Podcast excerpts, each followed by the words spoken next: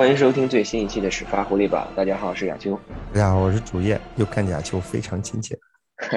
是这样，这周又晚了几天录，主要是想给 飞哥多几天恢复的时间。哎，不要把这屎盆子往我脑袋上靠啊！先说，先说，这先先说说在菲尼克斯玩怎么样？哎，我我主要是去去了趟 ASU 嘛，主要是去想看看这个 Kill Harry 的这个问题，想解决替爱国者解决一下他的这个后续的合同问题，因为毕竟这周也正式通知他了嘛，对吧？不不给他这个第五年的合同选项。对。然后一方面是安慰安慰小伙子，别太难过；另外一方面就是帮他找找看看有没有出路，找找下家。然后顺便最后赶紧把他从亚利桑那押回到麻州，准备参加 OTA，或者准备准备一起度周末。不是，可能是回来，像有的朋友在那个评论里说的啊，可能是回来收拾这个 locker 的，确实挺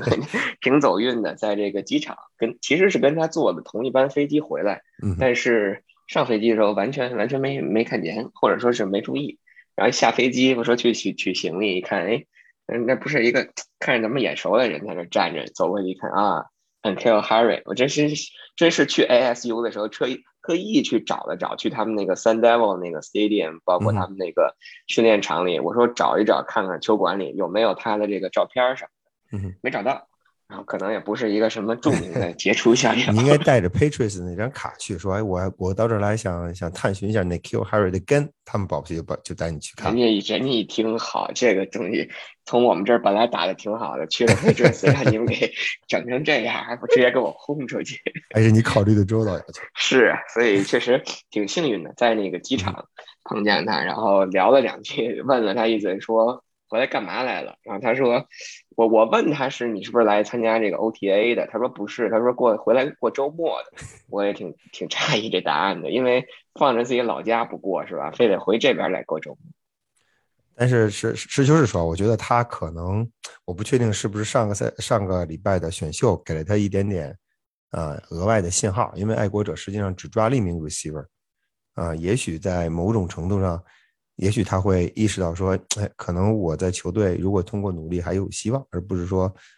Patriots 彻底已经把我放弃了。我这这是完全是凭空瞎说。呃，我记得以前曾经曾经那个呃 v r a b o 现在田纳西的主教练曾经说过一句话，当当他是球员的时候，他曾经说过，就他他当了主教练之后曾经说过，说当他是球员的时候，他每年选秀的时候他都会看，他都会坐在那看，他首先要看。最重要看的是看自己球队选择什么样的球员，对吧？这个这这直接关系到明年下一个赛季的发展。第二，他要关他要仔细看他自己的球队在什么样的位置，选什么样的球员，也就是说会不会选择自己位置上的球员。如果如果球队或者主教练在，比如他他当然是他当然是在爱国者队效力了。如果爱国者选到了他这个位置上当 backer 这个位置上的球员 v a r i a b l 就会觉得，哎。我这个情况有点不妙，我马上就会马上他的这个脑子里这根弦儿就绷起来了。也许在那你 Q Harry 身上也也也应用一番，只不过这个作用是相反的。哎，一看我们就选了一个 receiver，OK，我可能还有机会，赶紧回来，赶紧回来努力。希望吧，希望我最后也跟他说，祝他这个 OTA 好运吧。OTA 到时候见啊，周周锦能在赛场能在训练场上见到的。是，希望还能再再见到他，不是最后一面是吧？好，那么其实是这个，就聊聊了半天，主要是因为过去两天这个确实度了个小假，然后推迟了两天录这个节目啊，同时也是给还是给了飞哥一定的时间让他彻底恢复，所以飞哥来给我们最后做一次这叫赛前的这个伤情吧，看看 有没有上到这个伤病名单上，或者彻底下了。已经非常积极的自己蹦下了，完全没有问题了。我今天昨天晚上我想了，思虑再三，决定说。把我过去这，呃，说起来快一个月了嘛，啊，这是一个月以前的事儿，差不多说起来四月四月初的事儿，现在都五月初了，呃，想把这件事儿这个大概简简单扼要的捋一下，然后因为现在已经全家人基本都康复，没有什么问题了，啊，所有人都转阴了，然后当时在琢磨着说，我大概把这写下，因为现在国内可能大家对这方面的事情可能比较关心，所以就写了那么一篇微博，没有其他任何意思，没有和。没有和现行防疫政策唱反调的意思，对吧？这点要说清楚。但是只是说我们的这边的经历，也是说，也是说我自己个人的经历。个人的经历代表不了所有人，但至少是一个个，是一个是一个个例。就是说出来呢，跟大家分享一下，仅此而已，没有别的意思。对，这个其实也一直本着我们节目，本着我们这个公众号的一个原则，就是陈述事实，是吧？就是从自己的客观情况出发，然后，去陈述一下这个事实。没错，我们把事实说出来了，这是真实发生的事情。大家做什么样的解读，呃，那是那是那是大家自己的事情。好的，行，今天这个开场的这这一部分有点长，那我们就进入今天的正题。就像上周一样，我们给大家承诺，因为上期节目其实我们在录节目的时候，爱国者只进行了，或者说 NFL 只进行了三轮的选秀，前两天的选秀。那在第三天，也就是周六，其实进行的是四到七轮的选秀。那我们今天的这期节目呢，啊，是想对爱国者今年二零二二年选秀做一个整体的回顾，然后这样也方便大家更有效啊，更有针对性的去了解一下，去去补充一下，在选秀大会上，爱国者究竟选了哪些球员，对现有的人员构成或者是位置有一个什么样的影响？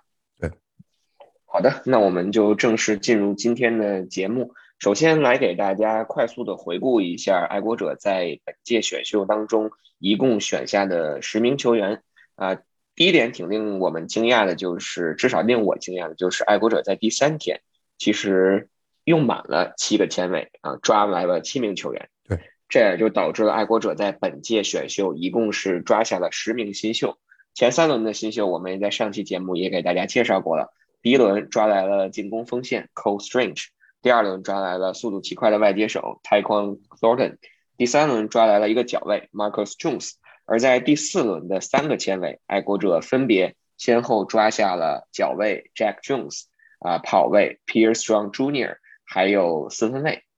Bailey Zappi。我们待会儿来特意的来，或者说是来抽时间聊一下这名四分卫，名字也很有意思。然后爱国者呢，在第六轮，第六轮的三个签位。分别又抓下了一名跑卫 Kevin Harris，一名啊 defensive tackle 防守的端锋 Sam Roberts，还有一名进攻锋线的球员啊 Chasen Hines。最后第七轮，爱国者在二百四十五顺位，还是没有浪费这个刮彩票的机会，抓来了 来自密西根大学的一个进攻锋线 Andrew Stuber。其实我觉得，如果大家听了我们这个刚才说的这介绍这十名球员。最直观的感受，我相信就是爱国者在这届选秀里面一共抓来了七名进攻组的球员，而只选择了三名防守组的球员。对这个这个比例啊，球是非常的 skewed up 的，就是非常的啊呃非常的一边倒的。而且而且我其实，在在选秀完全结束之后，我做了一个大概的往回倒，一直倒到了二零零九赛季，啊，没再往前看。大概就看到了零九赛季十三年以前，这十三年当中，三比七的这个比例是对防守来说是最少的，是最低的。三名防守球员按纯粹从球员人数来说，也是几乎是最少的。因为其中有几个赛季，一五年或者一六年，我记不太清了。其中有几个赛季，爱国者只有四到五个选秀权，但那时候选的所有球员选的都少。但是这三名选秀、三名防守球员的这个纯粹的这个数量。呃，也可以算是历史的，如果不是最低的，也是非常极低的水平。所以爱国者整体思路，呃，我觉得，我觉得他们在进到这个进到这次选秀之前，然后还是那句话 b a l a c h e c k 在啊在选秀开始的时候曾经一直在说，啊，说我们不是我们没有什么没有什么预期，对吧？没有什么打算，没有计划，我们就是进来哪个球员合适，哪名球员适合我们球队，能够补我们球队的缺，我们就把它把它摘下来。但是我觉得不是这样，我觉得通过通过他的这个整体的这个布局来看，包括他第一、第二名签全用的是进攻，后边捡漏也以进攻为主，呃，他实际上在进攻上面，他实际上是有一些想法，呃，在在防守上，某种层某种意义上来说，我觉得，呃，他们对他的防守球员是防守整体是满意的。至于他们还是那句话，至于他们对不对？至于他们的这个分析是不是有道理，能不能在赛季开始之后站住脚，能不能不不上来就被别人打花，这个我们现在不知道。但是从 Matt Gore 在赛季在选秀结束之后的新闻发布会上，他实际上也说了，我们对我们的 Front Seven Front Seven 是非常满意的，对我们的 Secondary 也是觉得可以接受，目前的状态也是可以接受，说明这个球队就是他们至少对防守组的目前的状态是是呃对他们来说应该是满足教练组的要求。呃，我们可以有不同意见，但是事实证明，这就是他们对当下爱国者状态的评估。我其实反倒觉得有点意思，是他们对进攻组，啊，有点大动干戈的意思。所以这个休赛期 OTA 马上就要开始，在 OTA 开始之后，receiver 之间的竞争，锋线球员之间的竞争，啊，其实会是一大看点。因为我们现在能看到 tight end 不会有什么竞争，quarterback 不会有什么竞争，running back 应该也不会有什么竞争。但是刚才我提到的 receiver 和锋线球员之间的。磨合也好，竞争也好，对球队新战术体系的适应也好，其实都是都是很嗯很值得关注的一个焦点。没错，可能这个呃，我们从直观的来看，这个七比三的比例也可以看出，其实可能是就像刚才飞哥说的，这可能是爱国者下赛季从不不能说叫舰队思路，但至少是从这个进攻防守这个一个偏好或者是重视程度上一个一个思路的一个转变。因为可能确实在过去的几个赛季，大家都能看出来，即使你防守再做的再好，再能做的这个密不透风，但是现如今的这个橄榄球或者现如今的 NFL 的比赛，更多的会倾向于一个鼓励进攻，或者是以进攻为主导的这样的一个发展趋势。对，那么我们经常会说有一句话嘛，就是最好的防守就是让对手的这个防守组。呃，能能在场上，你可以尽可能的去去消耗对手。你再强的这个防守，也有球员体力也有跟不上的时候。越到比赛最后，你的进攻越可以给你给你鼓给你加力的话，给你加劲的话，那你可能越是能够影响这个比赛走势。没错，从 Kansas City 跟 Buffalo Bills 两个两个赛季的两场季后赛里，我们就能够清楚的看到这一点。没错，所以从这个角度，我们也可以确实看出，可能更多的要把这个兵力囤积在这个进攻组。而且刚才我们所说到这个所谓选的三个防守组的球员啊，其实那个六轮的 defensive tackle Sam Roberts 其实也是本着一个刮刮彩票的一个原则。因为如果大家是你没发现呀，就他们选了个球迷啊，对，是啊，所以就是说嘛，从这个如果大家听了选秀前的这个节目。听听当时飞哥说的，就是对于 defensive tackle 的这个位置，如果你不是首轮或者是二轮摘下的球员，可能也就意味着这名球员的身体条件包括天赋就都不是那么的出彩了。对，所以到了后期，尤其到了六轮第二百顺位抓的球员，那更多的可能就是一个抓彩票的不刮彩票的这样一个行为了。给广大球迷一个一个一个想法，说你只要支持支持 爱国者，你就有可能被爱国者抓了。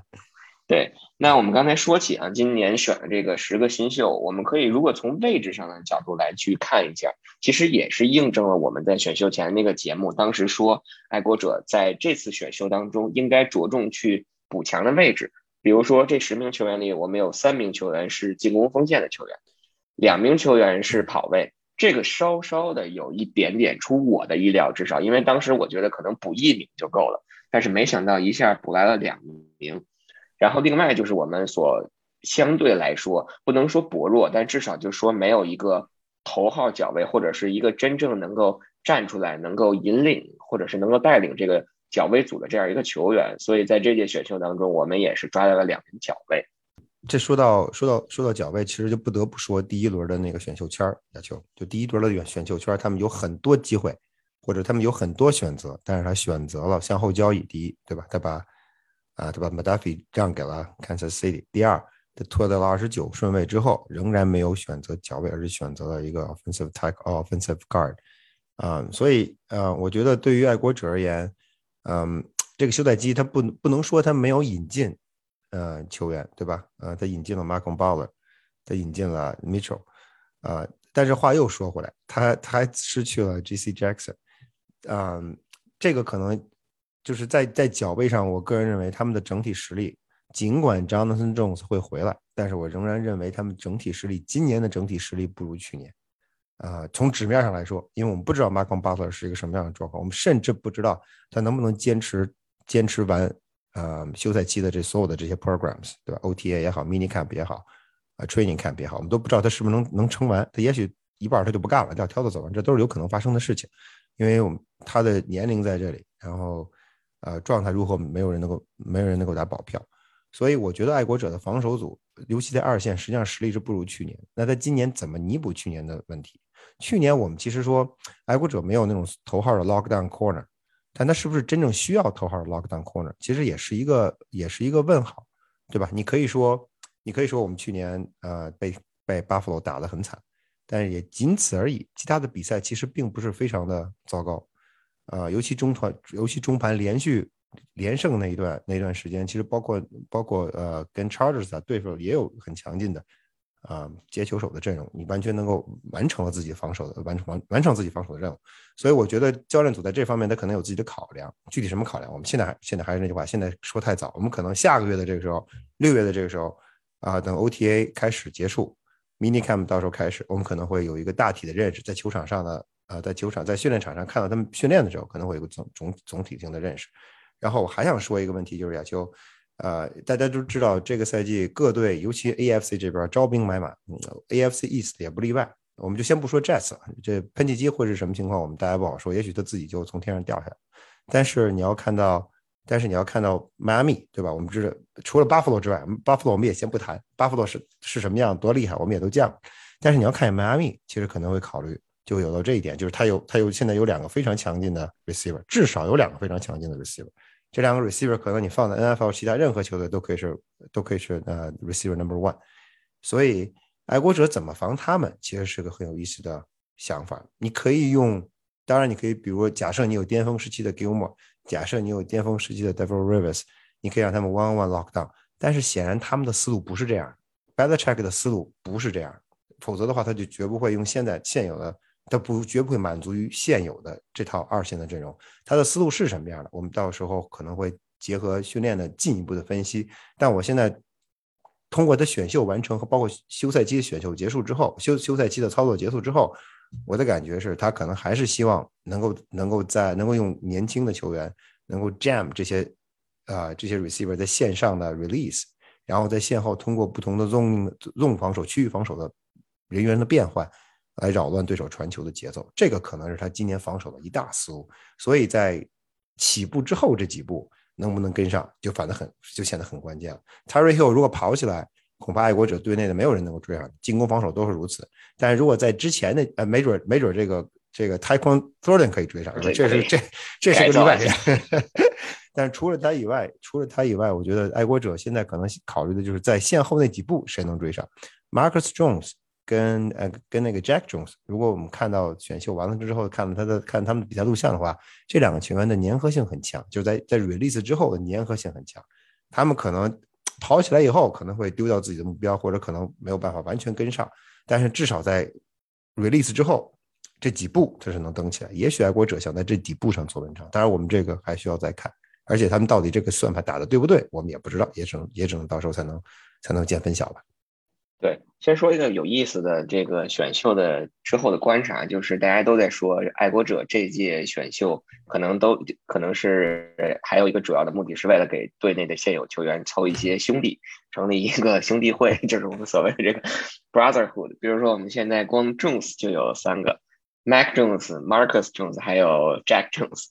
然后呢，这个跑位这块，Harris 也是有了，Damian Harris 又有了这个 Kevin Harris，所以包括今就是这周的时候，爱国者在这周安排了两名球员的这个采访。第一个名接受球员，第一名接受采访的球员是从克利夫兰布朗新交易来的线位 Mac Wilson，他也跟大家分享一个比较有意思的这个新新闻，或者是有意思的话题，就是他管 Mac Jones 叫 Mac Two，对吧？因为因为其实因为现在在队内有两有两个 Mac，如果大家去喊 Mac Mac，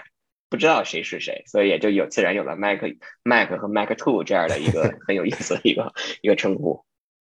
Mac Number Two，看看 Mac Number Two 的作用大还是 Mac Number One 的作用大？对，说起这个 Mac Number One 啊，就是也所谓的这个 Mac Wilson，我们也想说的一个话题，就是也可以从这届的选秀当中，我们在上期的节目中稍微的聊了一下。就是从爱国者这一次的选秀十名球员里，没有一名线位，然后再结合说在休赛期我们先后流失了 Cal Van Noy 啊，到目前为止还没有任何的消息传出来，有可能会把会把 Dante Hightower 和这个 Jimmy Collins 签回来。同时，爱国者在这周呢又裁掉了之前的线位 Terrence Hall，所以在这个在从这个角度上来讲。是不是说明爱国者就像我们上上一期节目当中分析的，就是对现有的这个线位很满意，或者说是在前两年的选秀当中已经提前储存了、提前囤了一些线位，而今年将是一个对他们进行一个真正检验的这样的一年。对，亚秋，嗯，其实咱们说过这一点。然后我觉得 Matt Gore 爱国者的嗯 Director Player 啊，他们他在赛后的在选秀结束之后的新闻发布会上，他提到了一嘴。他因为有人问嘛，这是很明显的一件事情。你挑了十个人，结果三个防守，然后一个一个 linebacker 都没有。我们一直在说你 linebacker 要快快快快快，结果你一个人都没有。那你用你队内现有的人员吗？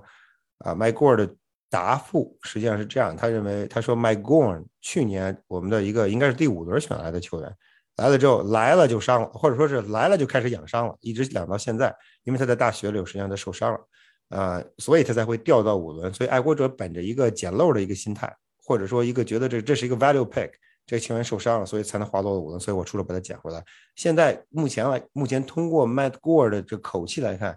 啊，Matt Gore 应该已经完全康复了，他应该已经正常的恢复训练了。所以 Matt Matt Gore 爱国者的球员总监认为，这名球员实实际上去年五轮选中的他。实际上是一个今年的新秀球员，所谓的新秀是带着引号的新秀，因为今年才是他应该是职业生涯的第一年，因为他去年一直在养伤，而且通过他这个潜台词，我们其实可以推断出来，我觉得至少在他来看，或者在爱国者的教练团队和内部评估的时候，肯定认为，呃，这些年轻的年轻的球员至少值得一试，所以他们才会在这届选秀当中把精力放在了进攻上，嗯，这个我觉得跟我们一开始预想的。略有略有出入，对吧？因为我们一开始想的可能他们会在 linebacker 上做一些文章，要快。但是同时我们也说到，目前通过他之前的一系列的操作，比如说刚才亚秋你说 High Tower Collins 走了，Manoy cut，呃，通过之前的一些操作，其实某种程度上也反映出来他们对线位组的一个一个自己内部的一个一个就信任度比较高的评估。呃，所以我这点我们其实也觉得很有意思，希望能够在。嗯，赛季开始就是 休赛季，休赛期的训练开始之后，能够一探究竟。说起这个 Calvin Noy 啊，插一嘴，就是前两天的新闻啊，Calvin Noy 应该是加盟了闪电，加盟了 Chargers。具体的这个合同和金额呢，我们目前不太清楚，但是还是祝他的那边一切顺利吧，而且还可以跟 J.C. Jackson 可以重新的相聚，然后在在西海岸至少。帮我们想想办法啊！因为美西 美西那边确实是一个内卷非常严重的一个分区，所以同时也祝 McDaniel's 在那边好运吧。说起这个 Matt Grow 啊，不是这个县委 Matt Grow，这个是这个爱国者的这个人事主管，他其实在这个选秀后的这个新闻发布会，除了聊这个县委的问题，其实他还聊到了一个问题，就是关于这个。速度的这个问题，也就是我们常说这个 speed，而且他他一直在说说爱国者在这届的选秀当中，其实比较看重的一点，或者是比较着重想提升队内的一点，就是关于速度的这个问题。那确实从爱国者选秀的这个结果也可以看出，爱国者在这一个环节做到了一定程度的补充。比如说在这在这届的选秀当中，我们抓来的两名球员啊，外接手 t y q u o n Thornton，还有这个。跑位 Pierce Strong Jr. 这两名球员都是在各自的位置上，在今年的体测当中四十码跑出最快成绩的这名球这两名球员在各自的位置，所以也就说明了，或者是也就印证了，其实爱国者在之前几个赛季，或者是在这个休赛期意识到了，其实队内的这个速度有待提升，所以在选秀当中也是有针对性的对这两个位置进行了一个提高。对呀，就我觉得，嗯，我觉得某种程度上讲，这个 Tai Taiwan 的这个这个 pick，就是整个这个赛，就是这个二零二二赛季的选秀，对于 Patriots 来说是否成功，其实 Taiwan Thornton 的这个 pick 能否成功，是实际上是一个标杆标尺吧。因为你如果你最后发现第六轮、第七轮你选的那些球员突然间成为主力了，比如说刚才我们说的。啊，这个 defensive tackle 跟第七轮的 offensive tackle 居然一下成为主力了，你可能会觉得你运气比较好，但是你不能说你这个选秀是成功的，对吧？因为实际上你这是你刮彩票刮着刮着奖了。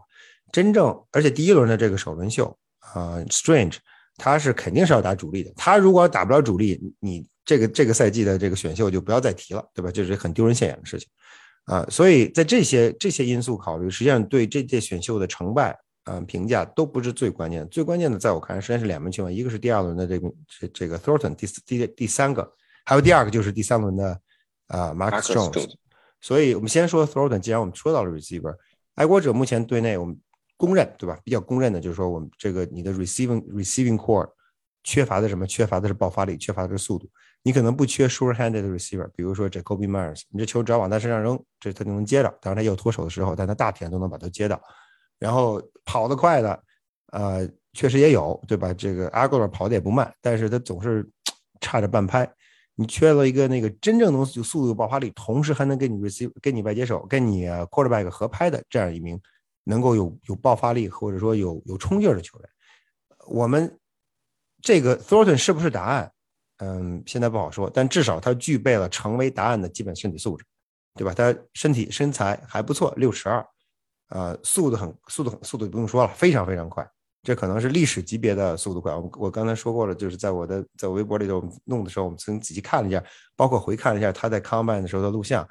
呃，NFL Network 在放的时候，在直播的时候，他那 Combine，包括现在的视频，其实也能够看到他在 Combine 的时候跑的是四点二一秒，四十码冲刺，这个四点二一秒是。是相当快，这没有人能够就是历史之最。当然，后来他们说这个是这个成绩是错的，改成了四点二八，四点二八也很快。所以你实际上缺了这么一个速度快的选手，现在你有了，他能够在速度上解决这个问题，身材也不错。他现在可能唯一的问题就是有点太轻了，就他的体重有点太单薄啊。但是这是可以 fix。然后在这样在这样一个大前提条件下，就说明这名球员的 ceiling。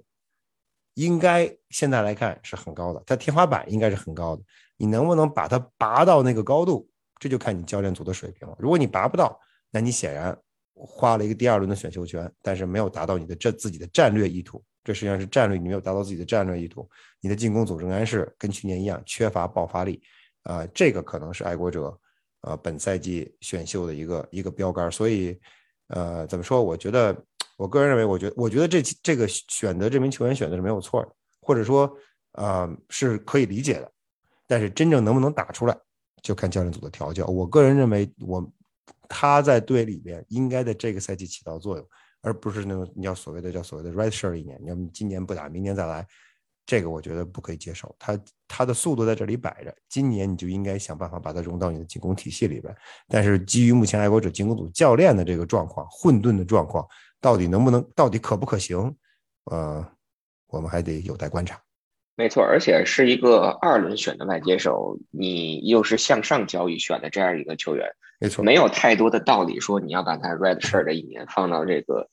板凳上，然后还去占用一个名额。而且，其实就像刚才飞哥说的，如果就纯就纯从速度的角度而言，Agler 并不慢。但是，而且 Agler 今年的这个对薪金空间的影响一千五百万，这样一个这么沉重的一个，或者是占比这么大的一名球员放在这儿，然后你又选来了一名，又在二轮选来一名外接手，如果你不是想把他放在。艾格勒之上去用或者去培养的话，或者至少你的你的预期是是那样，对吧？对，所以从这个角度来讲，我们确实期望这个 pick 能够能够达到爱国者在选他的时候所所期望的那样的一个价值吧。对，针对至于这个艾格勒，我们下期再说。我们 Phil Perry 也就呃在这周的他自己的那个呃 podcast 里面，他透露了一个消息，就是他的他的同事。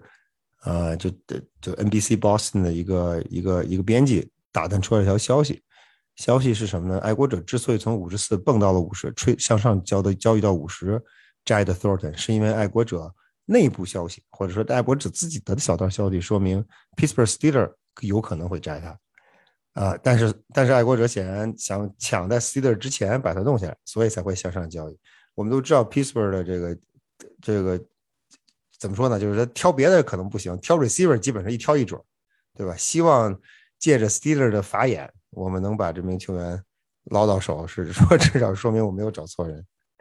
对，希望如此吧。那我们再来说下一名球员，或者是下一个我们觉得通过本届选秀很有意思的一点，就是爱国者在四轮又选了一个四分卫。嗯哼，啊，大家可能会觉得说，去年的首轮的时候，首轮十五顺位我们选来了 Mac Jones。先不管说他未来究竟是不是爱国者的这个真命天子，或者是能打成什么样的水平，你在去年首轮选了新秀以后，在今年在第四轮又选了一名四分卫，飞哥觉得应该怎么去解读这样的一个一个举动？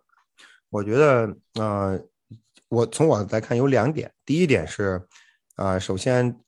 呃，爱国者其实可能想首先想解决的，肯定不是想把麦克琼斯替掉，这是毫无疑问，这是百分之百。他可能想解决的是自己队内替补的问题。现在爱国者队内替补是老的老，不靠谱的不靠谱，对吧？因为这个 Stadium 可能上个赛季我觉得他都没有报过名，他应该一直是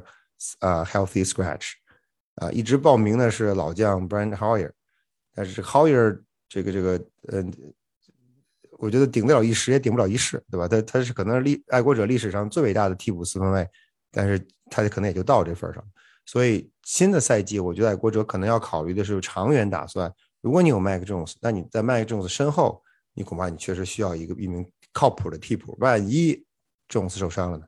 对吧？所以，呃，我觉得这个可能是他们主要的考虑的因素。呃，如果他是这么考虑的话，我觉得爱国者在新的赛季开始，就在 OTA 开始之前，我觉得应该，我在微博里说过，我觉得应该把 STM 处理掉。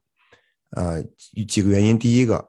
呃，你在现有的这个状态下，你其实带四名四分卫进入进入到呃休赛期没有任何意义，因为 STM 什么样，什么水平，你其实心里已经很清楚了。呃，就算以前我们曾经想在 Brady 走了以后说，也许 Steve 是是未来的 quarterback，但显然不是。他们认宁可给 Cam Newton 机会，也不愿意给 Steve 机会。上个赛季刚才我们说过了，从头到尾 healthy scratch 啊，所以那你既然已经知道他不行，那就不要把他再留在队里边啊，浪费第一浪费一个名额，第二还占着你的薪资薪资空间，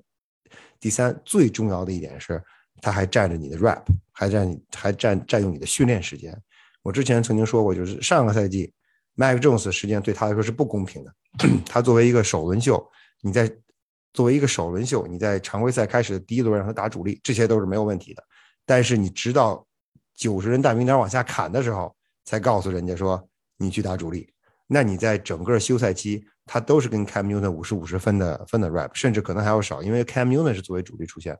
啊，所以你这已经吃过一次亏了。对吧？那你这今年你应该解，你应该至少不要在同样的同样的坑你跳两次，对吧？那今年你的所有的 rap，所有的一对 rap 都应该交给 Mike Jones，甚至替补的 rap，只要 Mike Jones 能够扛下来，也应该交给他，因为这今年第二年是他需要进更进一步的一年，训练时间需要得到保障，怎么得到保障？弄少点四分卫，不要带那么多四分卫进入进入。进进入季前训练，你既然抓了抓了 Zappy，你可以把 Zappy，Zappy 肯定在，这是毫无疑问的，对吧？要不然你不会抓的。那剩下的剩下你顶天再带一名四分就足够了，你带 Brian Hoyer 就 OK 了，再加上一个 CM 就是有点累赘了。所以我觉得通盘考虑，Zappy 在现在在队内的地位肯定是长期的 backup，爱对爱国者来说，未来两三年可能他就是一支 backup，但是同时。要处理掉你自己，要把你自己的这个四分卫的这个所谓的这 quarterback room 的人数限制住，否则的话，你训练的时间无法得到保障。你已经吃过一次亏了，不要再吃第二次。这是第一点。第二点，我想说的是什么？亚秋，就是可能在某种意义上，他们是想给迈克琼斯一点压力。Belichick 在队内的时候，我们都知道，他是一直是在给 Tom Brady 压力，一直是在给 Tom Brady 压力的。他一直是通过 draft 的这些 quarterback 给 Tom Brady 压力。啊，这一点我觉得。毋庸置疑，或者也无可厚非，完全有道理。因为你如果你现在你不抓 Zappy 的话，Mac Jones 可能回头一看，你不可能指望 Brian Hoyer，对吧？Stidham 我们已经知道他可能也没有什么机会了，那 Mac Jones 就没有任何危机感，他会舒舒服服的带国者的在 quarter 在 quarterback room 他就是老大，呃，所以我觉得 Belichick 的这一个动作很有可能是告诉 Mac Jones 说小心点，对吧？这个在 NFL 我们一直说在 NFL。逆水行舟，所有的人都是在逆水行舟。你不进则退，你要是不进，那有人进，那自然你就变成了 secondary quarterback，那哥们儿就变成了首发四分卫。而且在爱国者的历史上，不是没有发生过这种情况。最著名的就是 Bl 啊 b l e s s e 跟 Tom Brady 之间的关系。所以没有人是 safe 的。那我怎么能够制造出这样一个没有人是 safe 的环境？我就给你创造一个这样的环境，也就是把 Zappy 建进来。所以我觉得从这么来看，从这两点来看。呃，抓抓一名 quarterback，或者说抓一名比较有潜力的 quarterback 是完全可以理解的。而且最差最差最差，三年到四年之后，呃，把他吹得走就好了嘛。m a l a d Jimmy Garoppolo 这些球员最终其实都是这么都是这么被放掉。Stadium 其确实是上个赛季一直就是小红鞋加上护底啊，从最开始的训练营直到最后出现在一个场边，对，所以他的这个境遇其实比这个 Nkl Harry 更差一些，毕竟人家 Nkl Harry 还上过场，对吧？还 return 过，当然犯了错误 我们就就不说了，所以希望我看看这个训练营的时候还有没有这个 Stadium 的身影，或者是。下周我再转一转，看看在 哪在哪就能碰上 Stadium，看看能不能给他跟他也合张影，就是成为可能爱国者生涯的这个最后最后一面，是吧？可以问问问 Stadium 说 How was your weekend？哎，他说我是来准备 OTA 的，不是来过 weekend。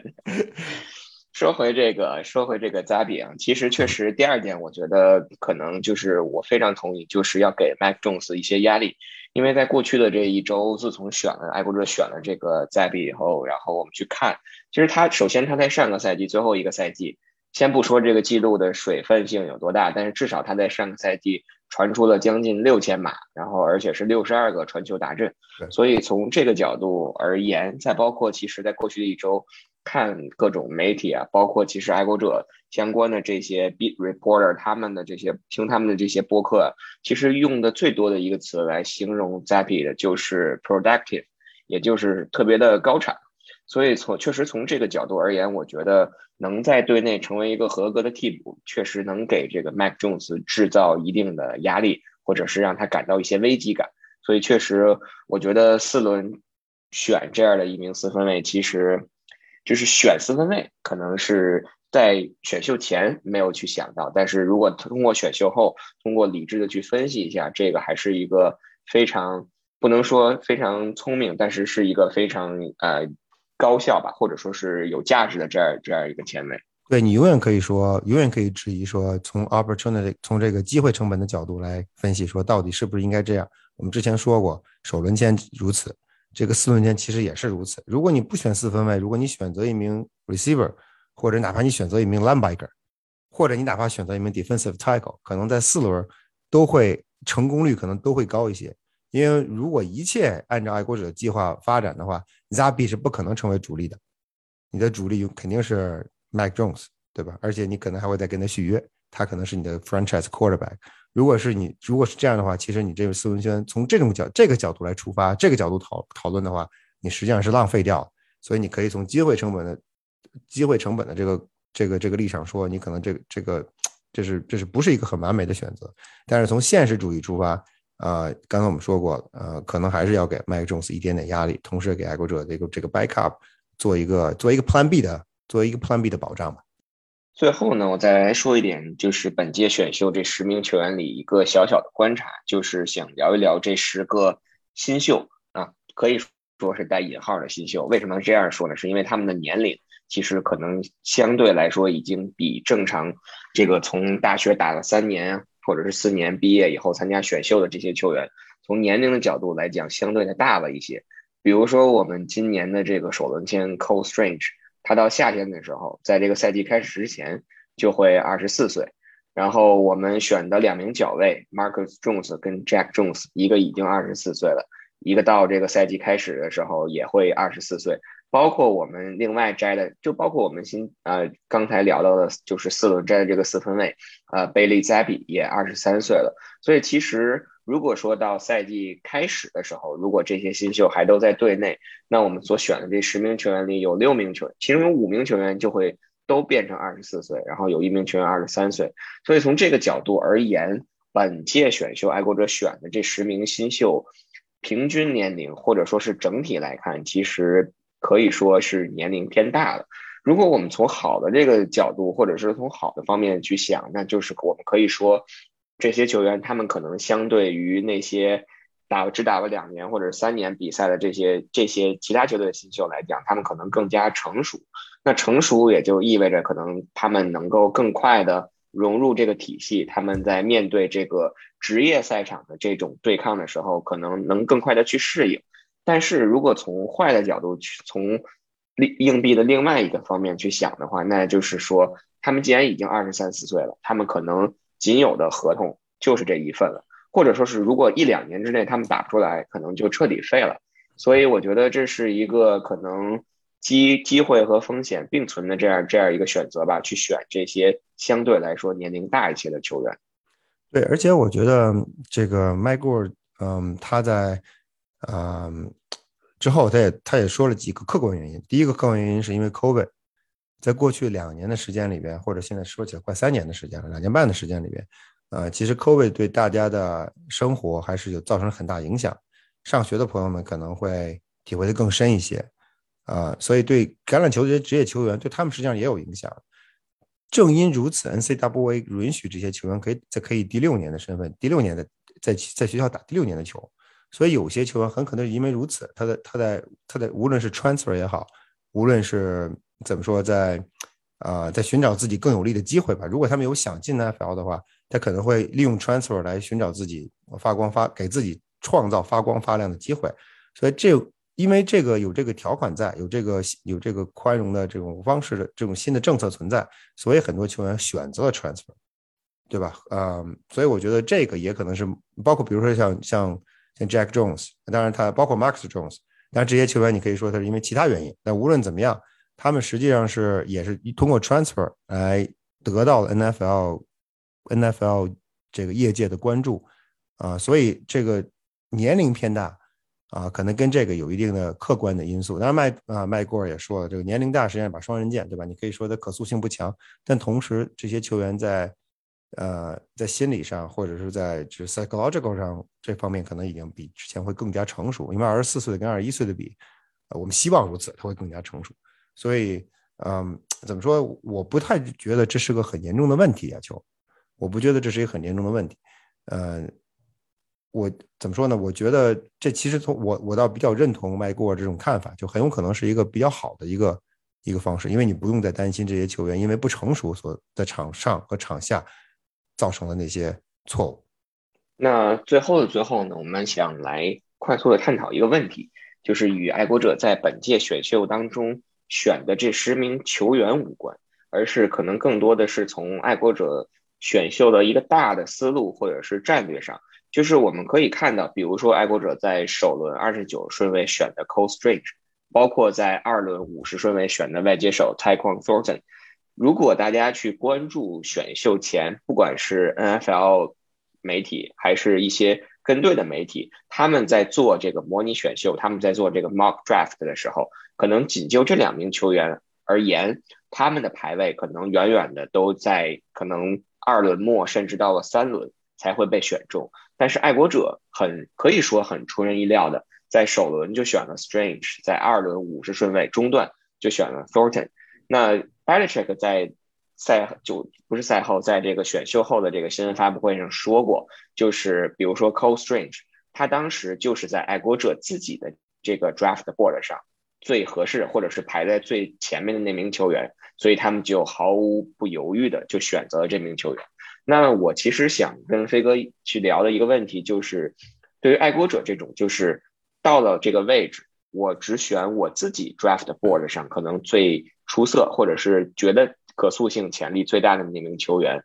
也就意味着爱国者觉得在只要是在正确的位置上，无关这名球员从外界给出他的这种模拟选秀的身段或者是价位是多少，而就去。一就去直奔主题，直接抓这名抓这名球员，和那些就是正常来讲，我们按照这个绝大多数媒体给出的这种排名去选一名球员，这两种方式究竟有什么？我们我们可能不能去聊说它有什么不同，但是至少我们可以聊一聊爱国者的这种方式是以是怎么样的一一种构思，或者是怎么样一种思路。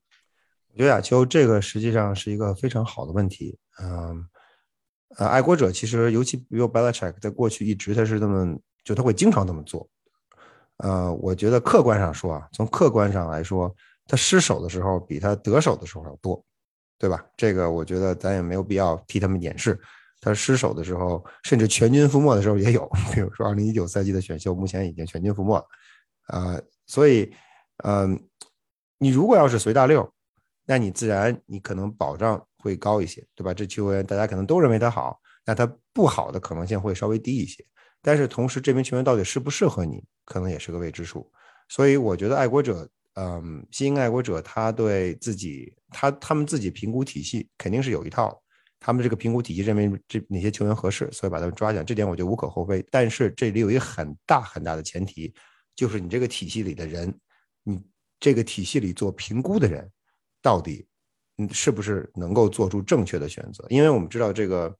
呃，爱国者的这个所谓的 front office 在过去的几年里面变动很大。其实不仅仅 front office，爱国者教练组在过去几年里面变动也很大。啊，从球探来说，你比如说麦克戈尔，他今年是实际上是爱国者球球员方面的一把手，他实际上要他实际上全权负责选秀，他负责选秀的操作，当然真正最终的 pick 还是由了 Bel Belichick 来决定。但是从麦克戈尔，你想他两年之前还是一个什么？他两年之前还是一个 area Scott，还是一个就是就是一个球探而已。啊，顶天了是一负责一个地区的球探，他自己说，两年之前的这会儿他还坐在。自己的地下室里看电视直播呢，因为他他没有权利进到爱国者的这个选秀的选秀的这个 war room，但今今天他去了，啊，我们不是说麦过水平不行，我我的意思是说，这么这么频繁的这么频繁的换人，你大量的新人涌，就是新人在 front office 的新人涌现，呃，是不是会对你的这个评估体系造成影响？呃，我我个人认为是会会，我觉得你不可能再说，呃，像以前说这个 next man up，这我们是说说而已。呃，你你你除非证明你 next man 能 up，你才能说我 next man next man up。你还没有证明的时候，我们其实每个人都应该是对这个打打保打打一个很大的疑问的。否则的话，你为什么要留住人才呢？你如果和人才很多，你何必何必再吸人才，对吧？所以这才是我觉得目前最最不能啊，或者说是最最值得质疑的地方，就是他们逆潮流而动，包括他首轮选了这样一个 guard，是不是正确的决定？我们其实现在也不知道。呃，怎么说？我觉得亚秋，呃，如果他成功了，对吧？这个选秀，我们不说他他选的这十名球员里有百分之六十的成功率，哪怕反了，他有百分之四十的成功率，这四其中有四名球员在未来一年到两年打上了主力，尤其刚才我说过，头两名球员发挥出了自己的水平，剩下的八名球员里面有两个打出来了，我觉得他这个选秀就是成功的，你就可以说 Belichick 还没有对自己的这个评估体系失去控制，因为所谓的首轮签有什么意义？没有什么意义。你真正是选来球员，你的钱，你这个签才有意义，就跟钱一样，你手里攥着一把钞票没有任何意义，你只有把钞票花出去买来东西，你的你你的钱才才变才才变得有意义。所以这些球员回来以后，到底能不能在国者的体系里面成熟成长，这个是我们我们我们需要我们想需要看到的。所以我就是刚才我说过的呀，就前三名球员，其实尤其是第二名、第三名球员，能够未来几年一年到两年的发展的轨迹，能够帮我们。进一步的吧，评估爱国者自己体系这个所谓的这个评估体系是否仍然在有效的运转，所以我们我们拭目以待吧。对，我确实同意飞哥最后说的句，就是我们只能拭目以待，因为从其他球队的选择来讲，如果我们说前首轮或者是前两轮前六十四顺位的这些球员，各大媒体或者是。各种各路的这种专家们一致看好的球员，你只能说你在选中这名球员以后出错的概率相对来说比较低，因为你一个人看走眼可能性很大，但是大家都看走眼的这个可能性，我们可以说相对来说比较低，所以那你可能就是做了一个 safe pick。那在这种程度上来讲，爱国者在根据自己的这种体系去选择的这名球员，如果打出来了，那可以可以说我们。自己的眼光不能不能说很独到，但是可以证明我们这个体系，或者说我们选秀的这这这个评分体系依然很很奏效。但是如果没选出来，可能有这样那样的客观原因的存在，也意味着我们可能就像舰队的思路一样，需要对自己的这个评分的体系有一个最有一个新的更新。对，亚秋，我还想再多插一句，就是不仅仅是选秀，因为休赛期选秀只是很重要的一个部分。这是毋庸置疑很重要的一部分，但它仅仅是一部分而已。啊，未来我们还有一块儿，就是所谓的这个 undrafted free agent 的签约。爱国者，我们我们知道，他其实有一个非常自豪的一个记录，对吧？每年延续多少多少年都有 undrafted free agent，十十八年了吧？是不是十八个赛季？我已经忘了具体数是多少了，好像是。他有很有很长的时间都有 undrafted free agent 进入球队打上主力，而且我们现在知道队内有不少球员。土生土长或者从自己爱国者培养起来的年轻球员都是都是 undrafted free agent。比如说爱国者自己队内的 Jonathan Jones，还有亚秋你最喜欢的 Jacoby Myers，这些球员都是从从落落选新秀里面被爱国者淘出来的啊，包括 David Andrews 也是，都是从落选新秀里被爱国者淘出来。逃出来以后成为了主力。这个实际上也是你你这个所谓的成功的球员评估体系在运作的一个反应。那今年会不会也继承这个呃继承这个这个这个优良的传统？我们也值得关注，这也是一个很很值得关注的一个话题。说到这 Kobe Myers 小熊，你不觉得这个呃这届这届选秀可能最大的赢家就是这 Kobe Myers？这个这个 位置是安全了，哎，位置安全。这 Kobe 的家里一看，哎呀，我这所谓的 Slot Receiver 没有人来跟我竞争，至少没有新秀来跟我竞争，所以哎，心里心里更坦然一点。所以他这个位置也很有意思，不知道爱国者心里面是怎么考虑的？因为我们一直在说 Slot Receiver，Slot Receiver，除非你把 Marcus Jones。真像大家开玩笑那样说，因为他打过进攻组嘛，所以把他放到进攻组让他试试 slot 这个位置啊，不排除这可能性，对吧？Belichick 什么什么花招可能都会使，但是至少从正式的这个过程来看，他们只抓了一名 receiver，这名 receiver 显然不是 slot receiver，显然不在 slot 这个位置，所以呃，Jacoby 在爱国者未来的这一年的表现包括这个赛季结束之后他的前途会是什么样？因为这次这个结这个这个赛季结束之后，他就是。正儿八经的 RFA 就是 FA 了，就不是 restricted free agent，所以爱国者会不会提前跟他续约？会不会呃双方会不会在合同结束之后，Jacoby take 一个就是所谓的这个 hometown hometown discount？呃，这也是挺有意思的一点啊。我觉得也许爱国者再给他一个给他一个信号吧，说哎留下来吧，留下来我们好一切都好商量。对，小伙子其实挺聪明的，没发现这个休赛期一直跟这个 Mac Jones。不能说形影不离吧，但是至少只要 Mac Jones 出现的地方，Jacoby 基本上都出现。不管是去佛罗里达的训练，还是前几天在这个 Kendrick Bourne 组织的这个，是应该是 Mac Jones 组织吧？Mac Jones 看对对看这个选秀，你都会发现有这个 Jacoby Myers 的显然显然从朱林奥特曼那儿学到了点什么。对，毕竟是 Go To Guy 嘛，所以这一点的传统也也要也要继承下来。好的，那我们今天的这个节目呢，就给大家从整体的一个角度回顾了爱国者在二零二二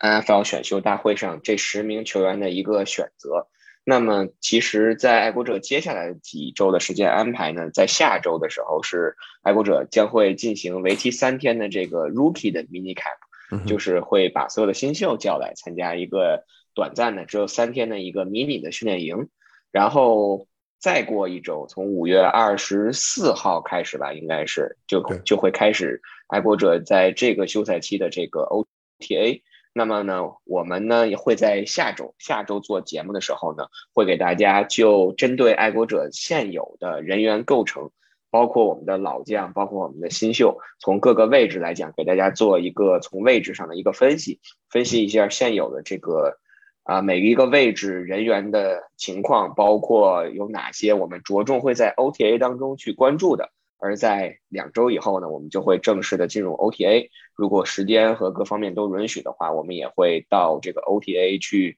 去去观看爱国者的训练。五月二十六号呀，就是第一第一堂啊对媒体公开的训练课，咱们可以到时候准备去看一看。我也很好奇，这个新老爱国者齐聚一堂会是一个什么样的盛景。好的啊，我们在就像我们刚才说的，下下周的时候，我们再给大家带来爱国者新赛季前第一次的第一轮的这个人员构成的一个分析。谢谢大家，祝大家身体健康，我们下周好的，还有周日是这个母亲节，也祝各位母亲这个母亲节快乐。没事，也祝我们的母亲母亲节快乐。对的，好的，那我们下期再见。下期再见，拜拜。